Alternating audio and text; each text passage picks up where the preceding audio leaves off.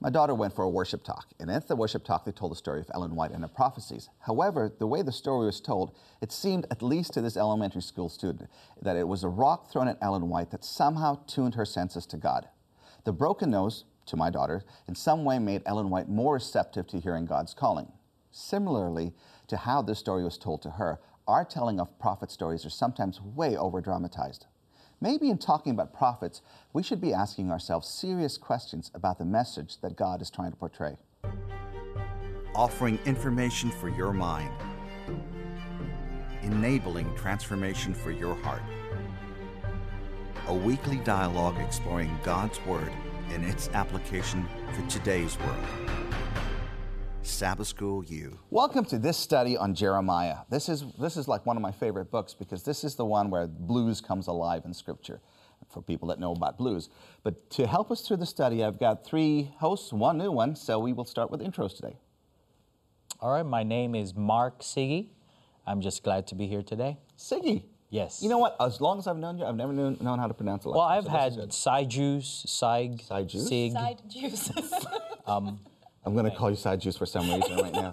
So, and yeah. right, and you are from the area?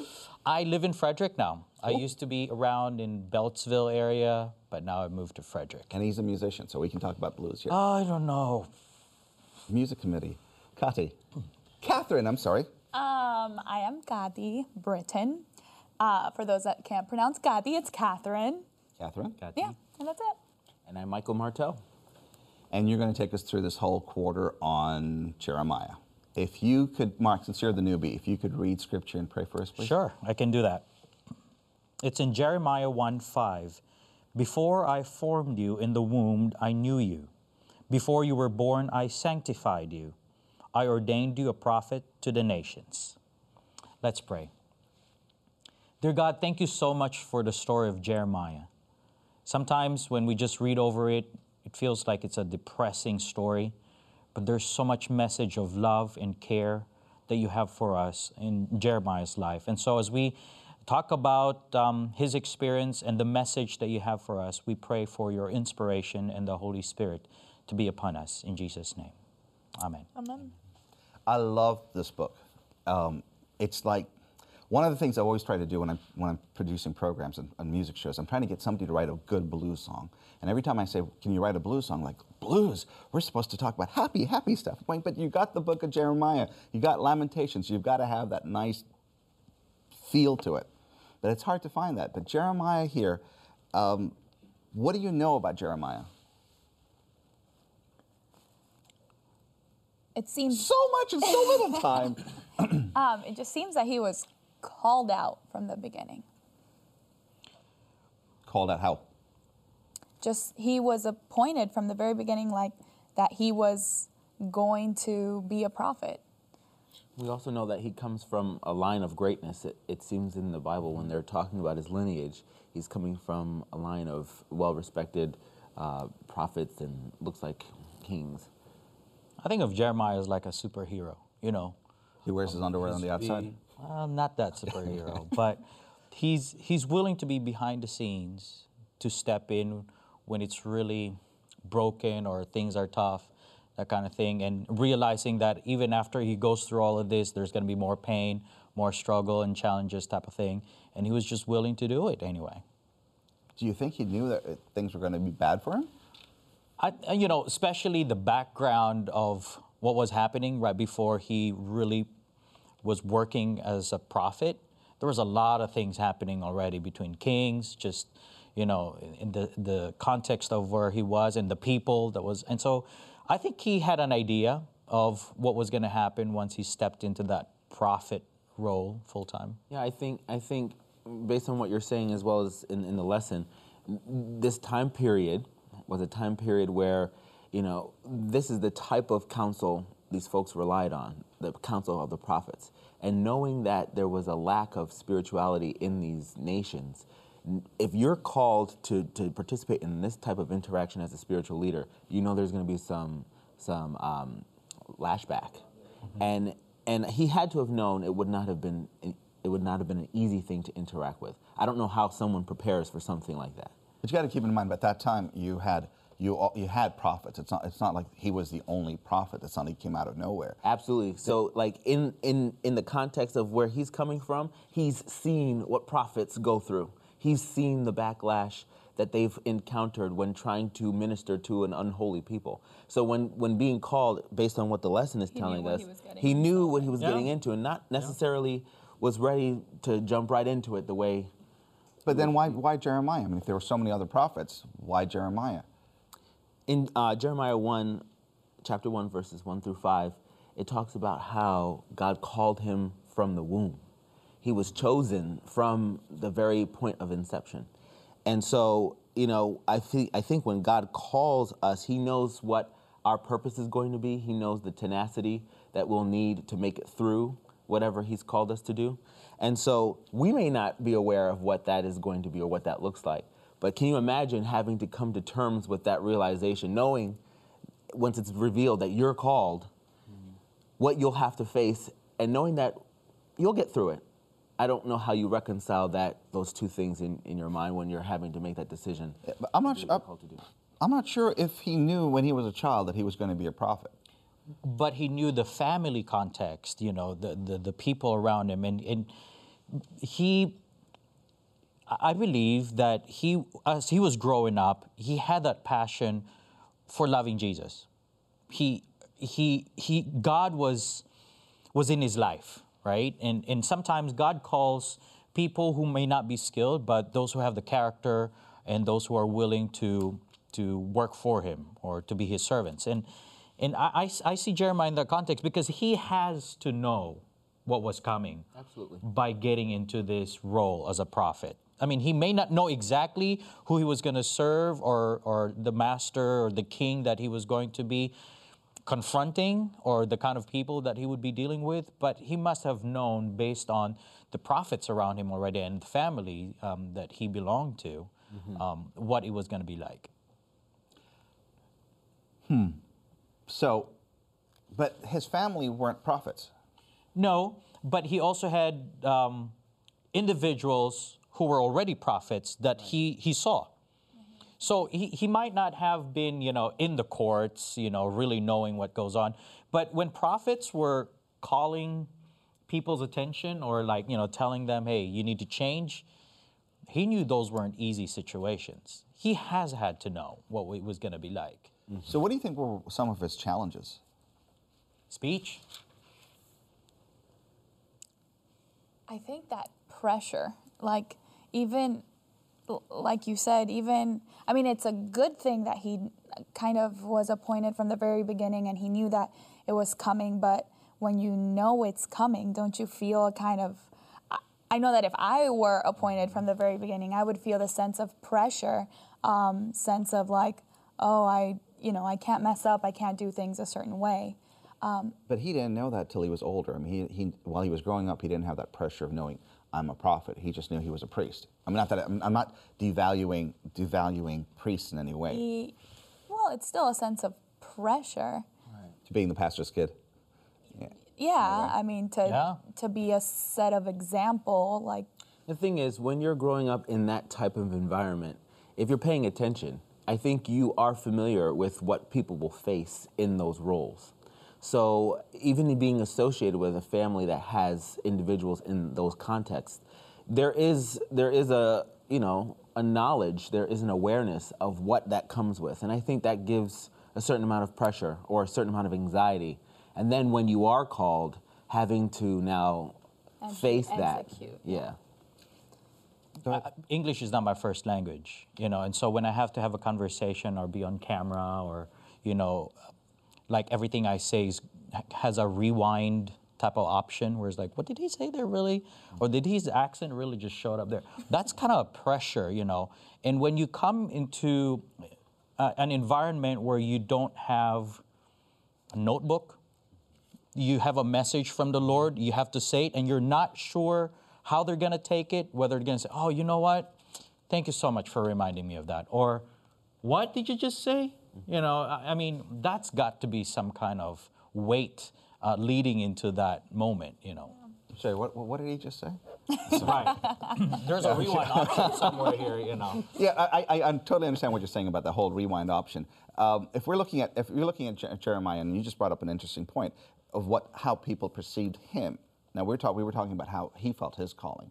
But how do you know who's a prophet? Just because somebody comes up and says, "Well, the good Lord told me," Right. and then you can quote. I mean, there are so many people out there that can quote scripture left, right, and center, and then sell you a used car as soon as you get out of church. You know, how do you know who the prophet is? Because a lot of times we gravitate to people who say things that we like to hear. Mm-hmm. Mm-hmm. Okay, I kind of, this is a very, I've, I've struggled with this for a while because I know that God, God appoints everyone to, you know, do his work and uh, bring people to the feet of Jesus.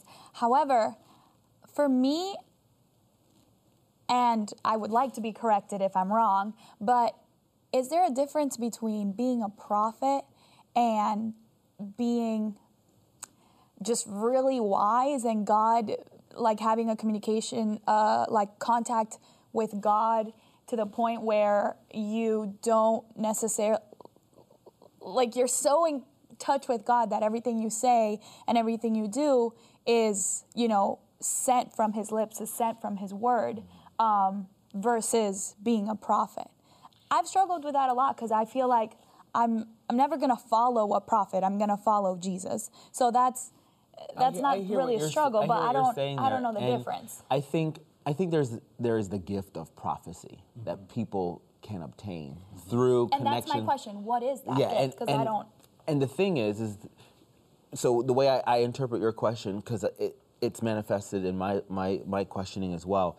Not everyone who receives the gift of prophecy will be the mantelpiece or the mouthpiece for that prophetic time period or whatever it is. They, not everyone will be the figurehead for that specific message.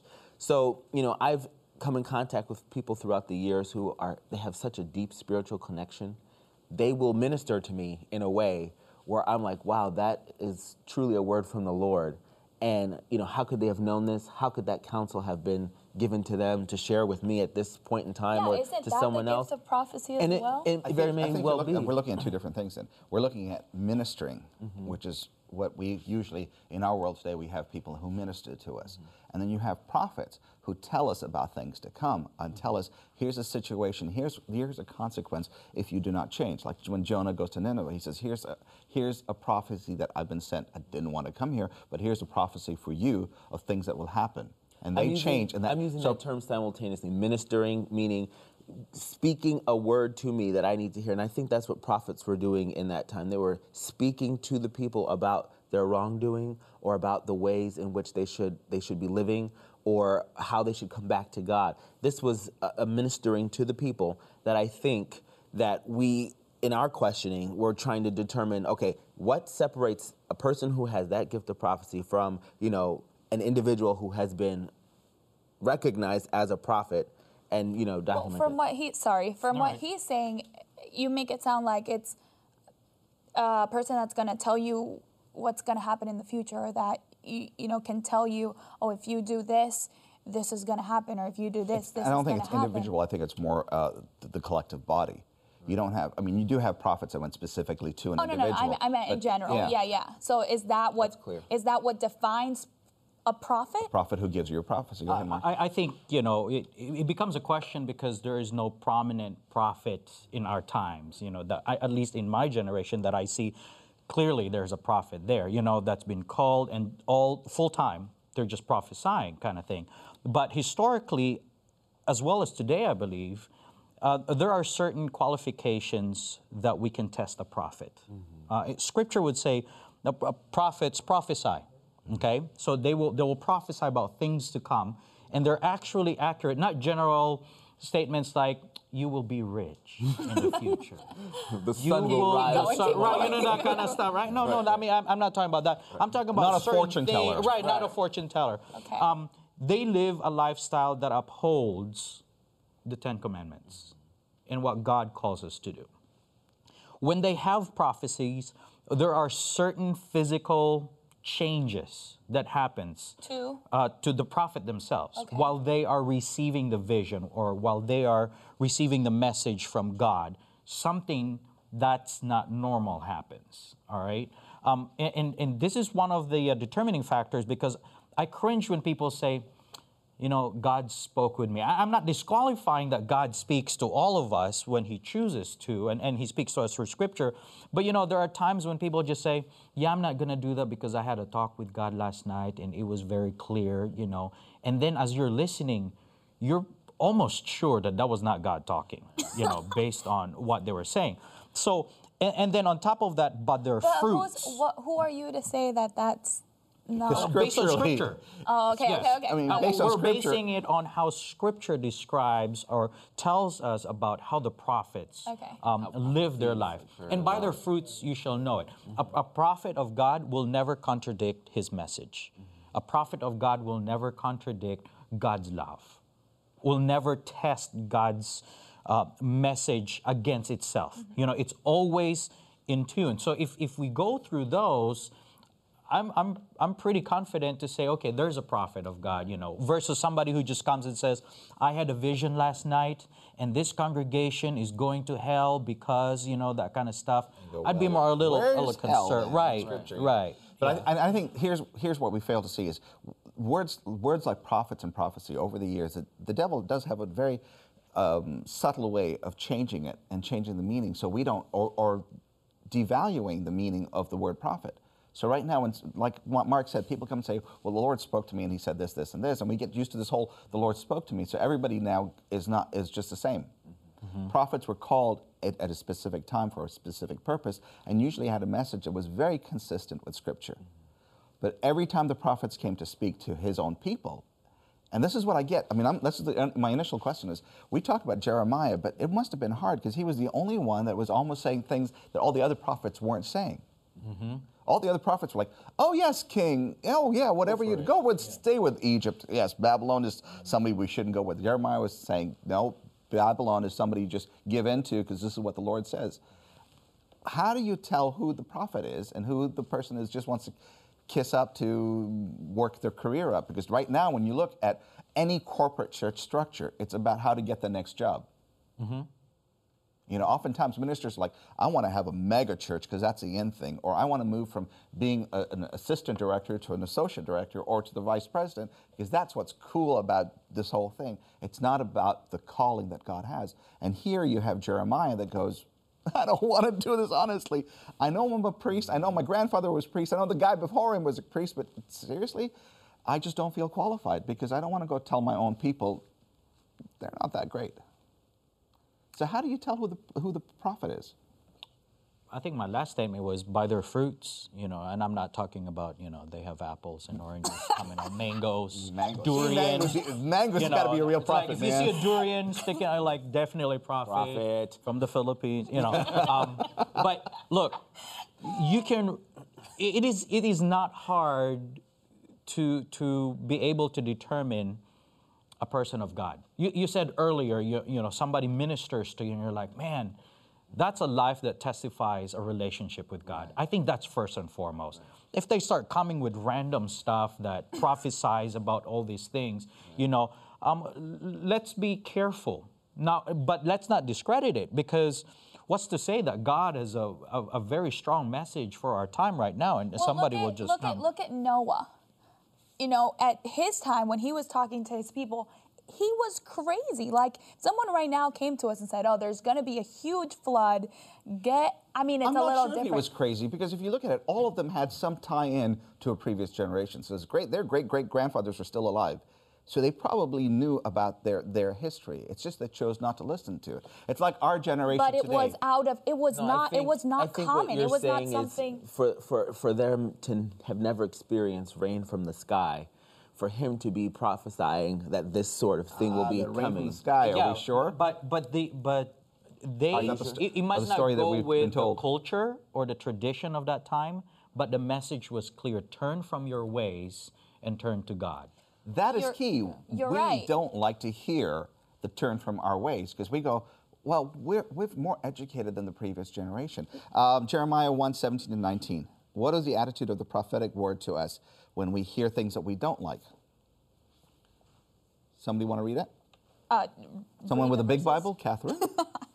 Get yourself ready. Stand up and say to them whatever I command you. Do not be terrified by them, or I will terrify you before them. Today I have made you a fortified city, an iron pot pillar and a bronze wall to stand up against the whole land, against the kings of Judah, its officials, its priests, and the people of the land. So, what do you get from that? Courage Yeah. in times of difficulty and challenge. When you're speaking to your own people, it's like me going to my family and telling some of my family members. And trust me, there are some family members I would like to tell them that there's as long as seem to be, but my mother won't let me still. uh, but, but you know, it's hard to do that. I mean, you talk about it in your own. That's that's the nucleus of your church is your own family. You cannot tell your own family that, you know, here's something that you might want to change in your life. So we look at everybody else's family. It's the same way in, in, with Christians. I mean, we never, I shouldn't say we never, most times we don't talk about the th- wrongs that we do. So we pick another denomination and somebody that wears a tall hat and says, look at that person. That person's a spawn of the devil. But we don't look at our own group and speak about that. I mean, and that's what God's calling Jeremiah to do is look at the hypocrisy among my own chosen people. you know, we have a lot of um, individuals who are so ready to call sin by its right name, but we have so few who love first and demonstrate through their own lifestyle the way that God has called us to do. So instead of being quick also to judge others about their lifestyle and, and to look at our own family, um, I, I have some of those too. We're related to the same hey, people. Who Maybe, maybe so.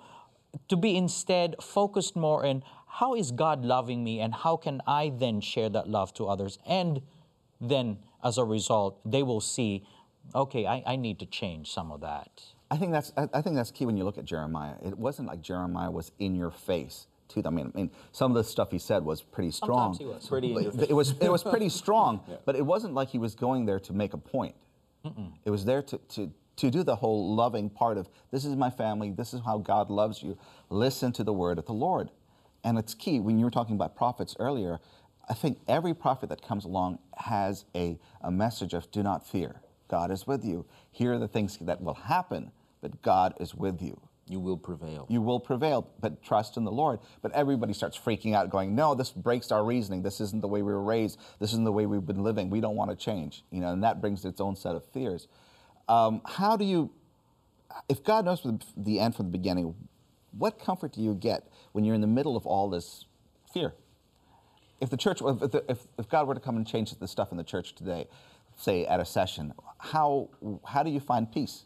Well, he knows the end from the beginning, and he promised us that we'll be okay. He said, "I got you."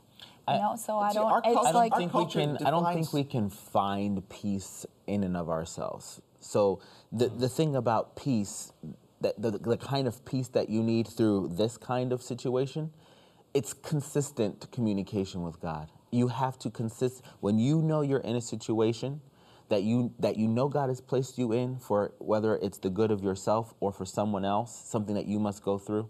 Um, I think the only way you get through that is through consistent communication with God. You have to talk yourself in conversation with God through that situation. You have to remind yourself that if this is what God has called me to do, this will turn out in the way it needs to be. I need to pray for the tenacity, Go ahead. for the for the comfort, for the peace, for me to make make it through.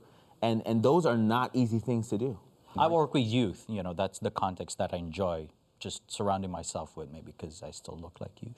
No? Or choose to behave sometimes? Let's sure, go with that. Sure, Let's sure. go with look. Whatever, whatever. I try. tried. I tried. But um, a, lot of young people, uh, as they're trying to challenge to find God, base their happiness on happenings. And I tell them, no, you gotta base it with joy, that inner joy that only God can give. Because you know, if the happenings are positive, you know, they're happy, and if the happenings are negative, they're depressed. They're you know Right. really sad. But if you have that inner joy, and what that means, inner joy, is that it doesn't matter what's happening around you. If you have that trust in that this time will pass, God knows the end. He's got my back. He loves me anyway, and He cares for me and will always be right there for me.